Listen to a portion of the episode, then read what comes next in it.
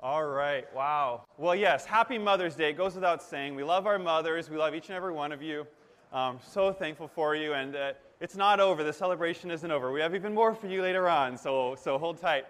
Um, we're going to um, we're going to just kind of quickly recap. We've had quite a year so far. 2016, uh, we started off here um, going through the life of Christ. If you guys remember, we were going through the Gospel of do that early, earlier this year, we're going through a book of the Bible. One of the four Gospels, looking at the life of Christ. It was the Gospel of Mark. You guys are on it. Okay, so Gospel of Mark. And then from there into Easter, we went into, so we went from the life of Christ, we went into a Christ centered community series. We did that was a shorter uh, series that we did after Easter. Well, now we're actually, we've ended that series. Pastor Curtis ended it last week.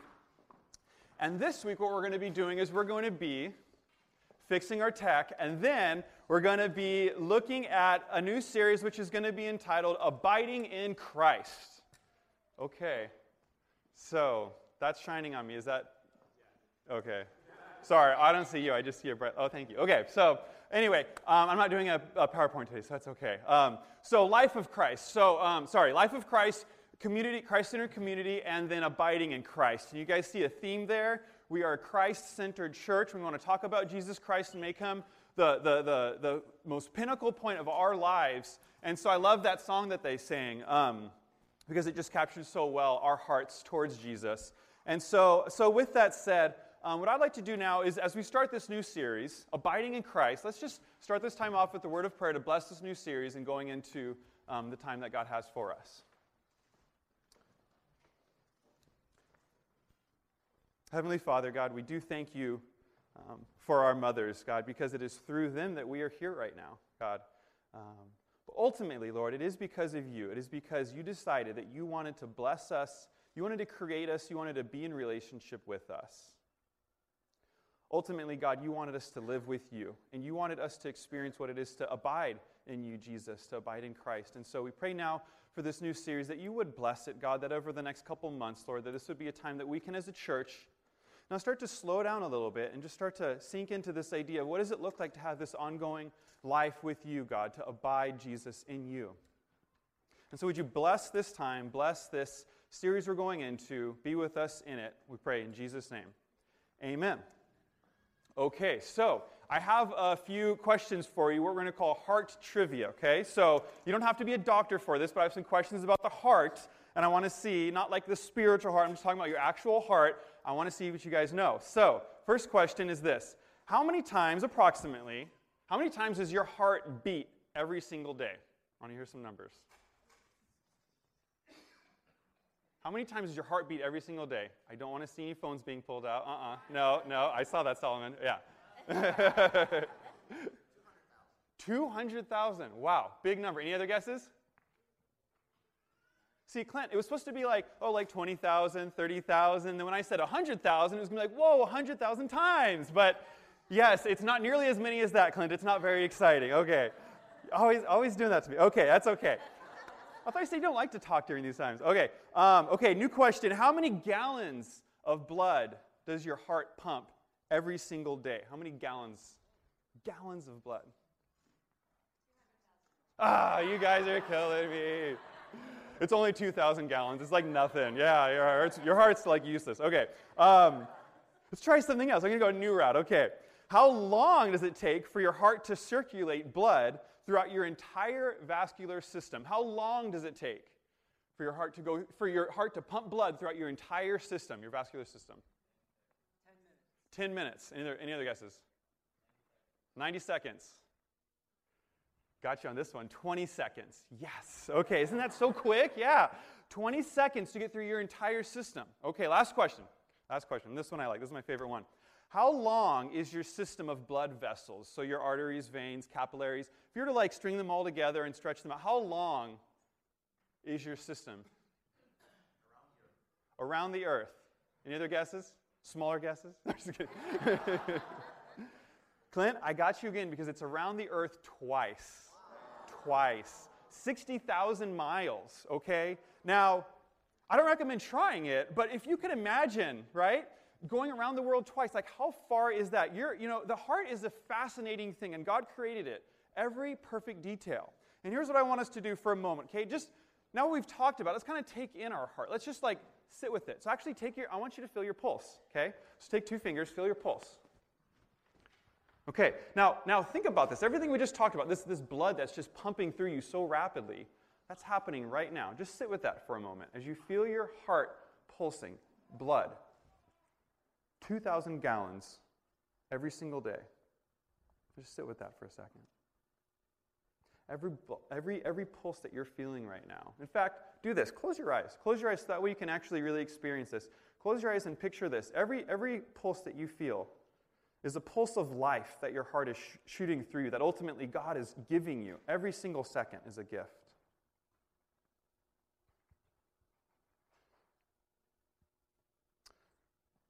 You guys can open your eyes. And, and, what I wanted us to see here in all this is that we all have life. We're all given life. Every single moment is a gift. It truly is. And, and what this is that we've just looked at and described is our physical life. It's our physical keeping our bodies alive and moving every single day.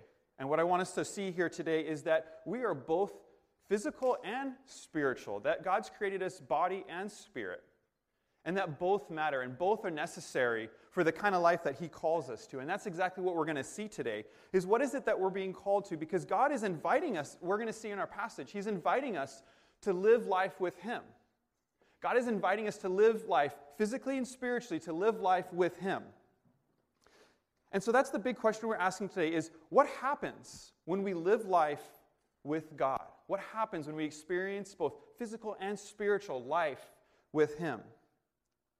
And so we're going to see in our passage that Jesus is inviting us to abide with him in life. Jesus is inviting us to live a unique life with God. And so um, the, the book that we're going through in our series, it's the book of First John. It's the letter of First John. If you guys have your Bibles, you can open up to it now. We're going to be going, like I said, through the next couple months um, through this series of First John, looking at this idea of what does it look like to actually live, to abide in Christ, to live life with God. And you'll see in your bulletin we have the message notes there. We're going to be going through 1 John chapter 1, starting at the very beginning, verses 1 through 10. And so, with that said, we're going to start with our first main point today and ask the question regarding this life that we're being invited into. What kind of life is it? What kind of life are we being invited to live with God that Jesus invites us to?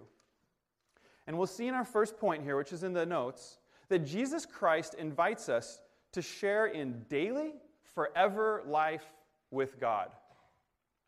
That the word of life, Jesus himself, offers us daily, forever life with God and each other.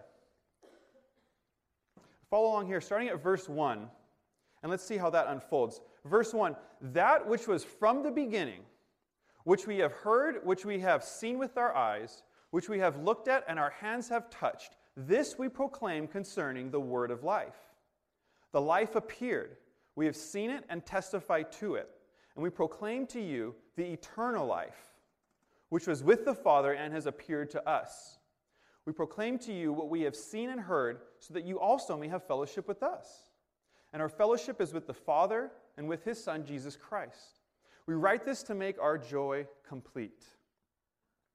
So we see here that the word of life is being proclaimed. What is this word of life that we see here? The word of life is simply God's invitation of life to us. It's God's inviting us to live life with Him. Again, just a moments ago, just moments ago, we felt our pulse. We felt our physical life, experiencing it every single moment. But what we're seeing here is, again, there's a, there's a physical life that has, our, that has the aspect of our heart that continues to beat, but there's also a spiritual life. And here's what we're going to see here in this book as it unfolds. I'm going to fast forward just a little bit to a passage that's going to help give us context for today and what John is talking about when he's talking about life. You don't need to turn there, but we'll see in, in, in a few chapters, John 3, 1 John 3.14, he says, anyone who does not love remains in death. Anyone who does, in other words, anyone who does not have the love of God in them remains in death. Or to put it another way, we're all born separated from God because of our sin. In other words, we're all born dead. That's kind of a strange thing to hear. We're all born dead. When you're born, you're being brought to life, but it says we're born dead. And this, of course, this is why we're separating for a moment the physical and the spiritual, because obviously we're born physically alive, but we're born spiritually dead. It says that we remain in death. And that's, that's, what, that's what God's getting at here, is that He's trying to get us to see, guys, you're not alive right now. Internally, you're not alive. When you're born on this earth, you're born separated from me. And that means that while we're born physically alive and we can experience, you know, the physical pleasures that this world has to offer, we can experience phys- physical security, physical wealth, physical um, health, and all these other aspects of physical life, spiritually, we're never going to experience the person and presence of God deep in our spirit. That as we're born into this life, we don't get to experience His infinite love that has no limit of height, length, or depth. That we're not born experiencing the filling of a deep loneliness that only God can satisfy in our souls. We're not born experiencing God's inner peace that goes beyond our understanding. We never experience this perfect rest for our tired souls and ultimately never experience this abundant life that God has for us, that we're born spiritually dead. And God's well aware of this fact, and that's why He's sending us what we hear this phrase, this, this invitation to life, or this word of life. That's why we see our first point is that God's inviting us to share in this daily, forever life with Him. In fact, He's been inviting us to this life for some time now. We see him doing this all throughout the centuries, all throughout the history, both of the church and even beyond that, into the Israelites. And what we see, in fact, capturing this well um, is, is, Paul in, in the book of Acts. Paul goes through kind of a history of the different opportunities, different times that God has presented life to the Israelites, that he's given, invited them to life. And we see this in Acts 13. If you want to turn there, um, we can kind of go just kind of quickly through different ways that God's invited um, his people to live life. And now I want you to notice, though, if you do turn there, Acts 13, I'm going to read through just different passages and highlight them. But what Paul's doing is he's preaching a message. He's preaching a message um, to the church in Antioch. And what he's saying is um, essentially that they're, they're missing out on, on life. They're missing out on the life that God's inviting them to, and he's inviting it to them here and now. And so it says in verse 16 that Paul stood up and he motioned with his hand and said, Fellow Israelites and you Gentiles who worship God, Listen to me. So he's about to say something really important. And again, he's going to capture the history of the Israelites and how God has offered them life. And notice, God's not offering them the spiritual, deep inner life that we're talking about quite yet. He's focused really actually on the physical life, and we'll see why in just a moment. He's focusing on giving them the physical things of life. And so look at verse 17. It says, God made the Israelites prosper during their stay in Egypt, and that with a mighty power, he led them out of that country. He freed them from physical bondage. And verse 18, that for about 40 years he endured their conduct in the wilderness. In other words, even though they were continually doubting him, doubting God, they stayed with God stayed with them. And verse 19, he overthrew seven nations in Canaan, giving their land, their physical land, to his people as their inheritance. And then after this, God gave them judges. He appointed, he appointed overseers that would give them structure for how to live life. And then they asked for a king, and it says in 21, he gave them Saul, son of Kish, and after removing Saul, he, God, made David their king, gave them a physical king to rule over them. God gave, them, gave the Israelites a king that was considered a man after God's very heart. Again, we see why, why is God giving them this, this physical life? He's giving them over and over, He's giving them physical security, physical land, physical descendants, physical wealth, even. What's that about? Here's the thing is God cares about our physical and our spiritual life. He cares about both. And so as we see in the passage unfolds, he, he, he sends one last invitation of life to his people, except this time he sends a physical invitation of life to care for the spiritual life of his people. We read in verse 23 that from David's descendants, God has brought to Israel the Savior, Jesus, as he promised. And so we see that Jesus came physically as the word of life, this word of life that God's been inviting us to. He came physically as the word of life to save people from spiritual death. Or to put it another way, Jesus Christ himself invites us to share in daily, forever life with God. So let's look back now at our main passage today, in 1 John. Now that we kind of have that history of how God's been inviting us to life, and let's look more clearly to see what's happening here in the book of First John. Because John's writing this letter, he's writing this letter to a church who's, who's been attacked countless times with, with false teachers and people who are coming in and teaching lies, ultimately teaching that Jesus Christ wasn't really who he was. He wasn't really a physical being that walked on earth. uh, in, in the sense that he was fully man and fully God. And so what we have is John saying, no, actually, John the disciple who was with Jesus, who reclined on Jesus' chest at the table, who was loved by Jesus, says, no, no, no, you have it all wrong. In fact, he was here, and we did see him. In verse 1, it says, That which was from the beginning, which we have heard, which we have seen with our eyes, which we have looked at, and our hands have touched, this we proclaim concerning the word of life. And John's doing something there. He's doing something where he's, he's, he's taking all of God's invitations of life throughout, we see throughout the Israelites, and bringing, encompassing even Christ into that, saying essentially Christ is the embodiment of this word of life, of this invitation of life that God's been offering us. And so Jesus Christ is in himself the word of life. And what does the word of life invite us to? Let's look at verse 2. It says that he invites us to share in daily, forever life with God. Now, 1 John 1 2 says that the life appeared, we have seen it and testify to it.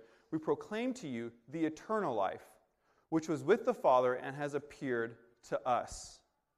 The eternal life. See, the eternal life that Jesus proclaims, it's a daily, forever life with God. Eternal life in this context means that life with God begins now. Daily, forever life. It's here and now. It's far more than what we would just call a, a ticket into heaven, which oftentimes our culture can treat it, treat this idea of you know, receiving Jesus. Um, you know, we all love tickets, right? We love getting a ticket. Well, we don't love getting tickets from cops, um, but we love getting tickets that get us into, like, you know, a, a musical, like a production, a play, um, a sporting event. Um, concerts, different things like that. Well, I have on my phone here, because you know we don't really do physical tickets anymore, everything's on your phone and your smartphone. It's, it's, it's so boring, so you don't have anything to like look at afterwards and hang up on your wall. But what I have is an is a electronic ticket here on my phone. I don't know if you can see it, but this is a ticket to a Giants Dodgers game. That was for my birthday last year. And this was a ticket that I got before when we made our, made our purchase. We got the ticket. And essentially, once I had this on my phone, I walk up to the stadium, I hold it up, there's a little barcode on the bottom here. I, it, you know, the lady scans it in, and I get to now enter into this glorious experience of Dodger Stadium, you know, and it's just, it's just so, I love, that's like one of my favorite childhood memories. We used to come out every year from Hawaii and just as a family go to Dodger Stadium, watch the Dodgers, you know, hopefully beat whatever team they're playing, which in this case it was the Giants, and I believe they won like 10 to 2 or something, um, just saying. Um, but anyway, that's not important. Um, the, the, the, it, was, it was just such a sweet experience to see that. But it was all because of the ticket. I could have never gotten in without that ticket. And oftentimes that's how we treat Christianity. That's how we treat God's word of life, his invitation to life with us. Is it's, okay, God, I've received you in my heart, and one day I'll get into heaven. Perfect. Um, yes, that's true. But it's so much more than that. It's so much more because it is a life that begins here and now. It's a daily, forever life. And so, what I want to look at here is actually, because there, there's a verse in the Bible that we pretty much, for the most part, either all know by heart or we've at least heard of it, right? John 3.16. For God so loved the world. And, and, and we've, heard this, we've heard this verse so many times, it's almost like stuck in our head. But kind of what we do with that verse is we say, He loved the world and that He didn't want anybody to perish. So, what He did was He sent His Son, and whoever receives them has eternal life, period. And we use that phrase eternal life kind of like, again, our ticket into heaven. What I want to look at is a new, a new perspective of John 3.16. And what I like is um, the message, who, um, this, was, this was a paraphrase of the Bible written by Eugene Peterson, uh, a wonderful pastor, theologian, who is able to take the Bible and really look at it from a, a very um, theologically accurate and yet very simple way. And so what he does in the message for this, for this verse, for John 3.16, I'll just kind of read it to you what he says. Notice how he describes eternal life at the end. And this is what, this is what he says regarding the verse. John 3:16 This is how much God loved the world. He gave his son, his one and only son. And this is why. So that no one need be destroyed, but by believing in him, anyone can have a whole and lasting life. Kind of gives you that picture, right? Whole and lasting life. Like it's right now. This isn't an eternal life that starts later. It's a, it's a whole and lasting life right now. And yes, it will certainly continue into eternity but that's what it is it's an eternal life, and it begins now. And daily, it's, it's, it's a daily, forever life. It's daily because, in fact, we can live relationally with God every single day. And it's forever because we will live this daily life for all eternity with Him. And now, notice in our first main point that, it, that we say that Jesus invites us to share in this daily, forever life with God. that this life is not to be consumed in isolation, but shared in a community of other believers. Look at verse 3 in our passage. We proclaim to you what we have seen and heard, so that you also may have fellowship with us. And our fellowship is with the Father and his Son, Jesus Christ. Fellowship is a, a, word we use all the time. It's kind of a big sounding word. It's a simple word, really. It just means to have in common. To have in common. And all of us here, we have something in common. And this is where we've been leading in this, in this whole time, okay? Is that we were all born spiritually dead. And that for those of us who have accepted Jesus into our hearts, we've been given God's Spirit. We've been given God's very invitation to life. That now we do have eternal life. We do have this daily, forever life with God. And guess what? Because of that, we now have fellowship with one another. Because others who are Christians, others who are believers, also have this daily, forever life with God. And so that's all the passage is saying here. To have fellowship with one another is to, is to encounter one another in life. Because guess what? You have that, in, you have something very big in common. You have eternal life in common. And this means that we can live with the Spirit in everything we do, both physically and spiritually. This means we can experience the person and presence of God in our life we can experience His infinite love, which has no limit in height, length, or depth. We can experience a filling of our deep loneliness that only God can satisfy. We can experience God's inner peace that goes beyond our understanding, His perfect rest for our tired, weary souls, and ultimately experience this abundant life that God has created for us. And when, when John closes this passage, he says, We write this to make our joy complete. And I don't know about you, but that sounds like a much more joyful life than just the physical aspects of life, than just the physical health, wealth, security. We may or may not have that. That can kind of come and go. That's the thing about this life, right? It comes and goes all the time.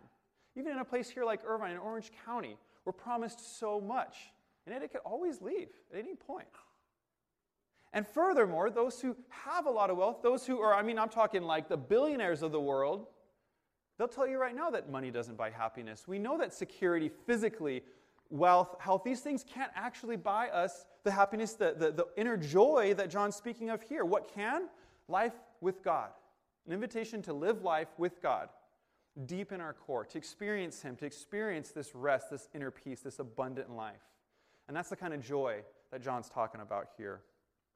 And so, there we've seen in our first point that Jesus Christ invites us to share in this daily, forever life with God.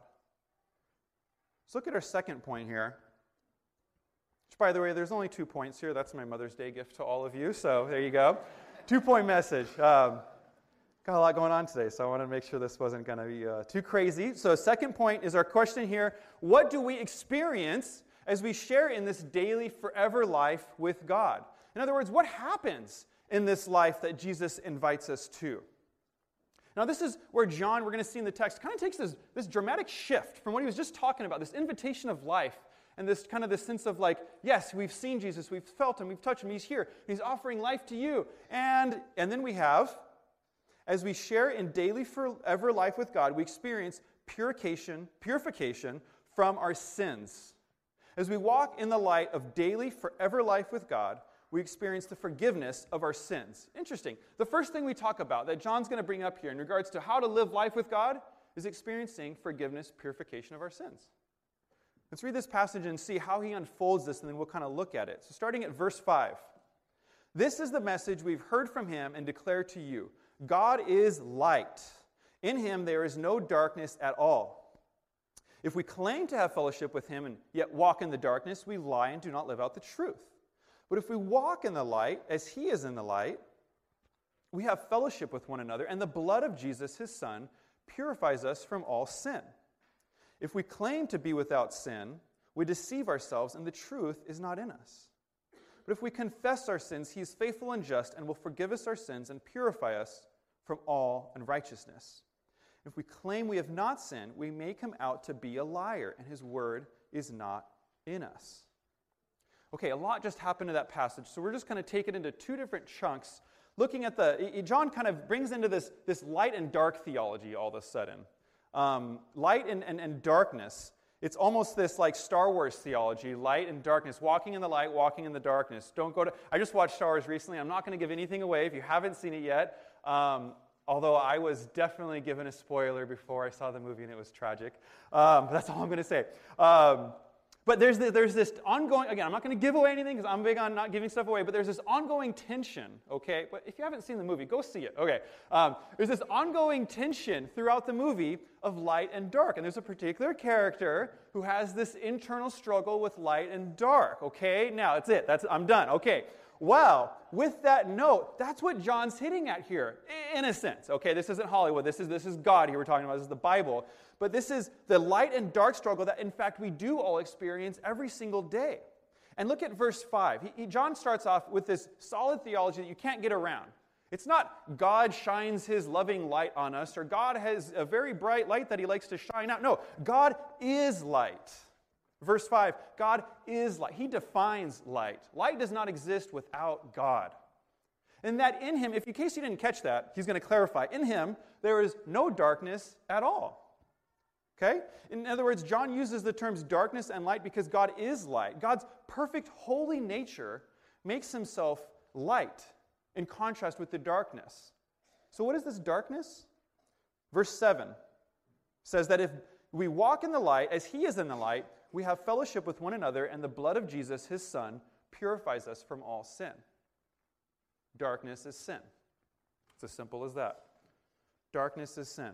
So, as we walk in the light, we share in this daily, forever life with God. What happens is we start to experience purification from our sins, a separation from the darkness.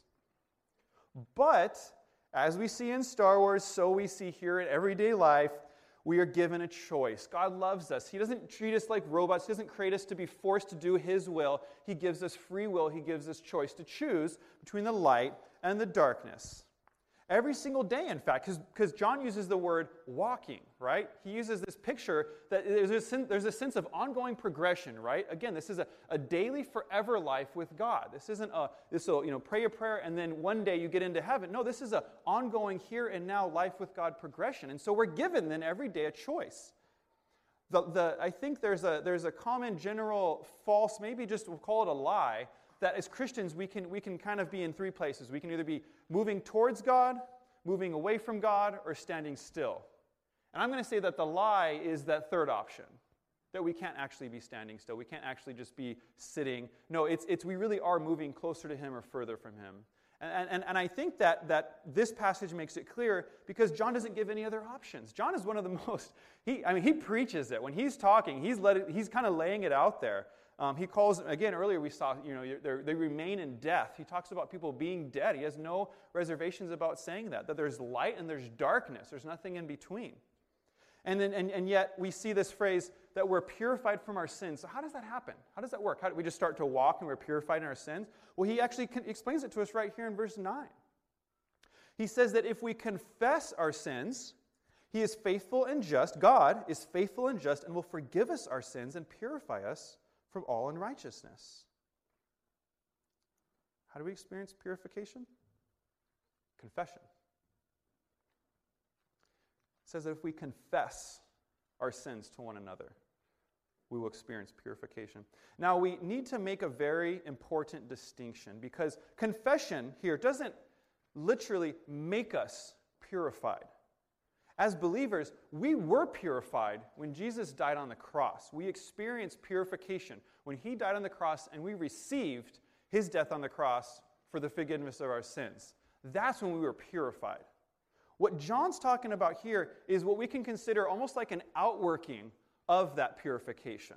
Okay? In other words, at the, at the very core of us, who we are is our identity is in Christ. We are God's beloved child, and nothing can change that. No amount of sinning we could do can change our identity in Christ. But there's a whole lot of layers between the core of us working its way out, and that's the stuff that God wants to work out. That's not our identity. We can, we can consider it maybe like sin habits, habits that we've formed over time, giving ourselves to the darkness, which is, again, we're all born in darkness. It's no mystery, it's no secret.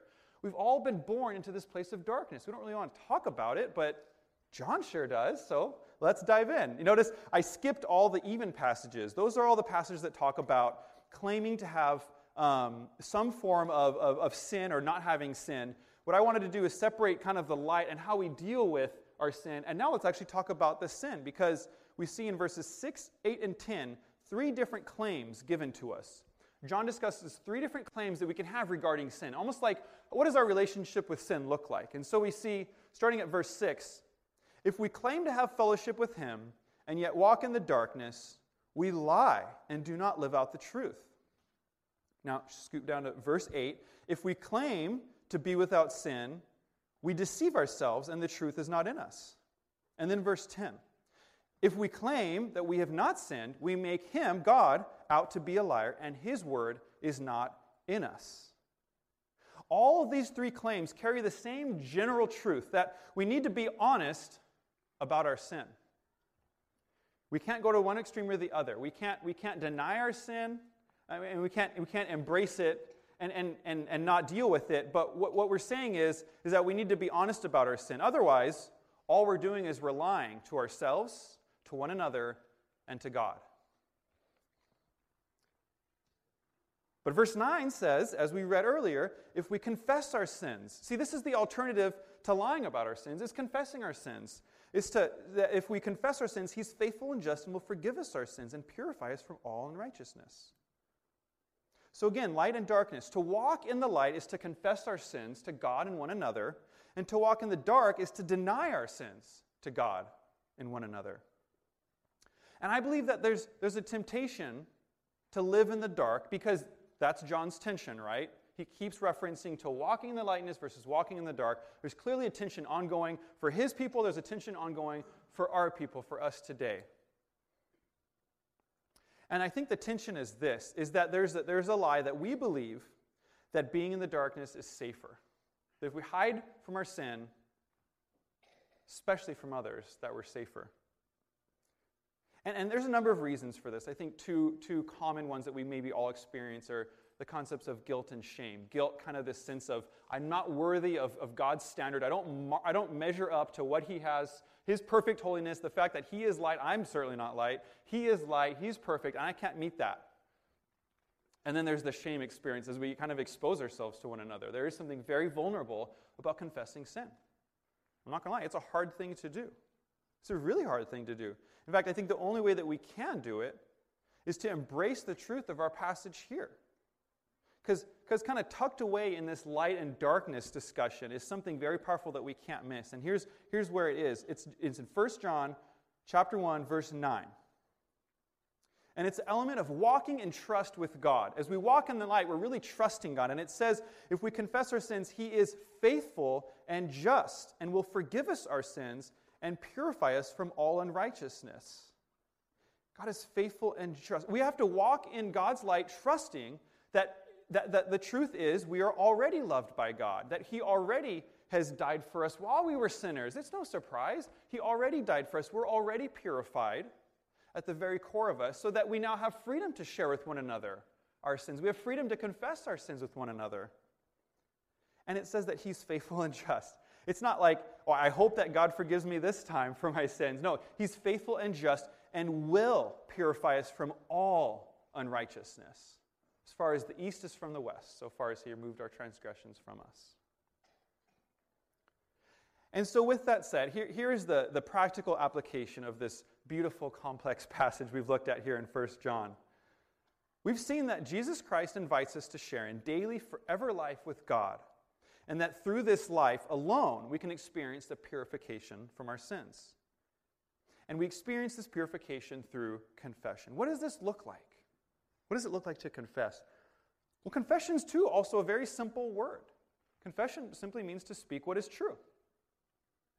To speak what is true. And so, so for instance, it's to say, it's to say just in the truth of my heart, yes, I did that. Yes, I thought that. Yes, I desired after that.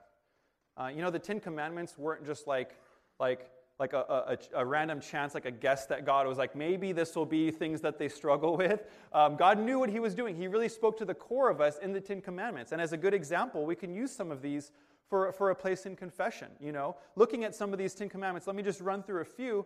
Um, a confession could look something like, yes, I have had another, another God in my life.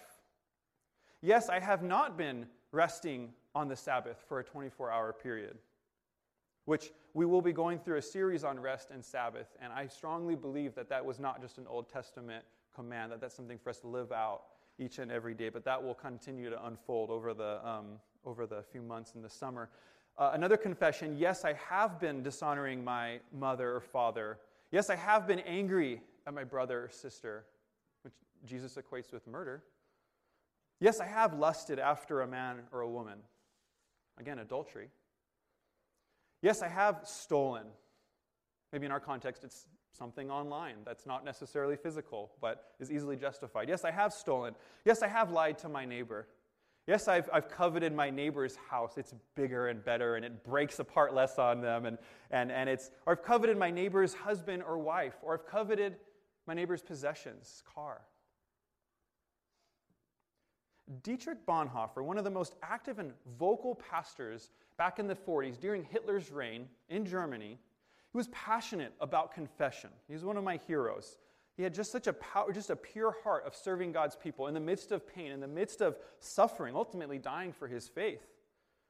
But he offered three reasons why we as a church need to confess our sins specifically to one another.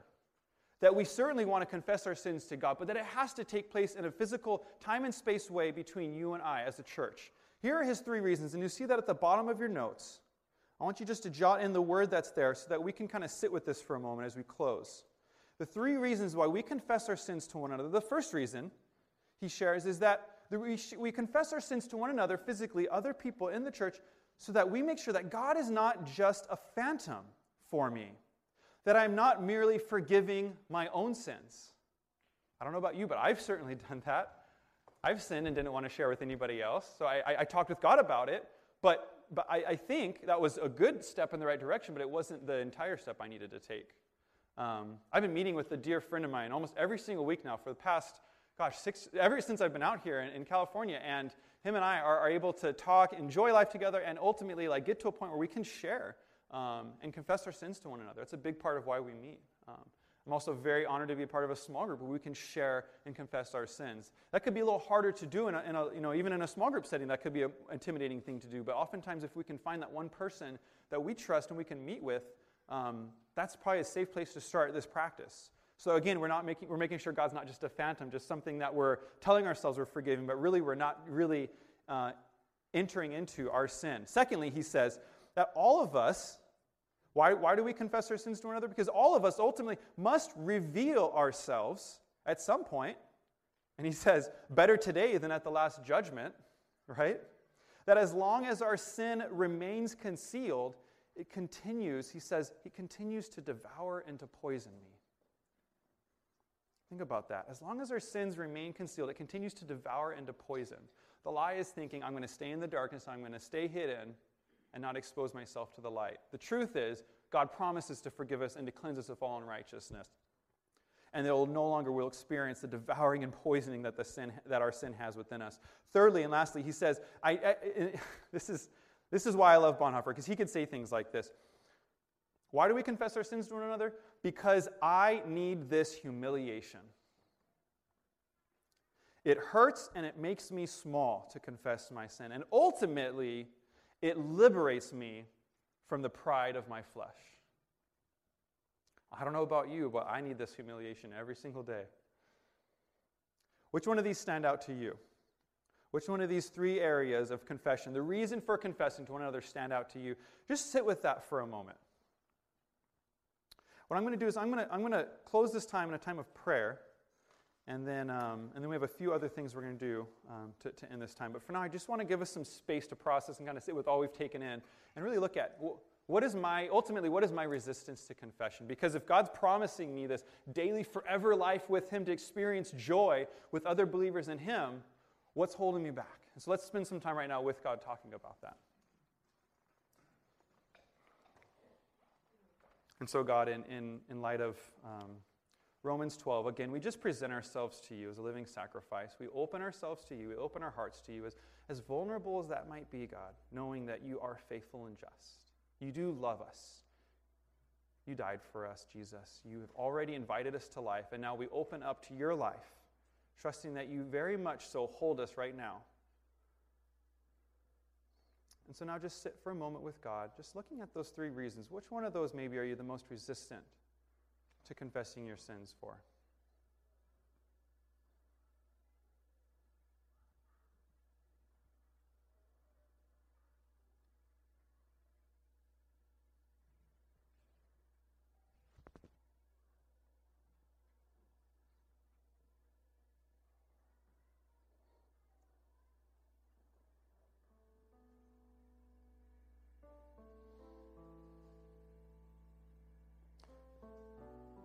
Father, I know for all of us, to some degree, we can relate to these ideas, relate to this idea of confession being a struggle, and that's why you've given us the letter of First John, amongst so many other passages, to make the point that you so desire us to walk in your light.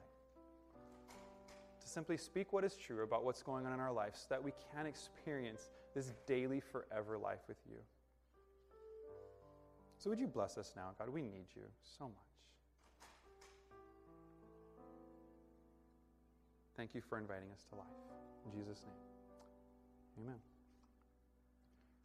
Going have a time of offering now and just kind of have some music playing in the background to kind of continue almost this meditative spirit of just kind of sitting with God and just processing this idea of confession. Let's just take some time now for that.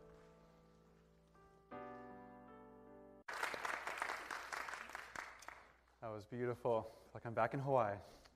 Um, we're going to have a time now to, well, we're supposed to have a time now for all the little ones to come and do something. Does anybody know? I don't coming in at all, or are they like, no, they're just, they're, they're waiting for snacks. I was wondering what they were doing there.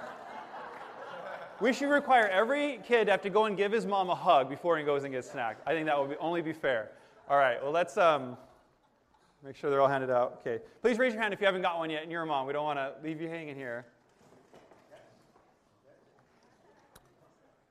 There you go. Toss it, Brian. It's even quicker. All right.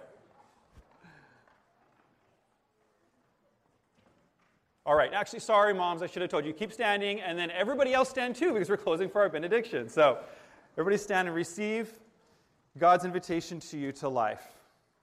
Receive this as from the Lord. May the grace of the Lord Jesus Christ and the love of God and the fellowship of the Holy Spirit be with you all. Amen and amen. Happy Mother's Day. We love you, moms. Have a great day.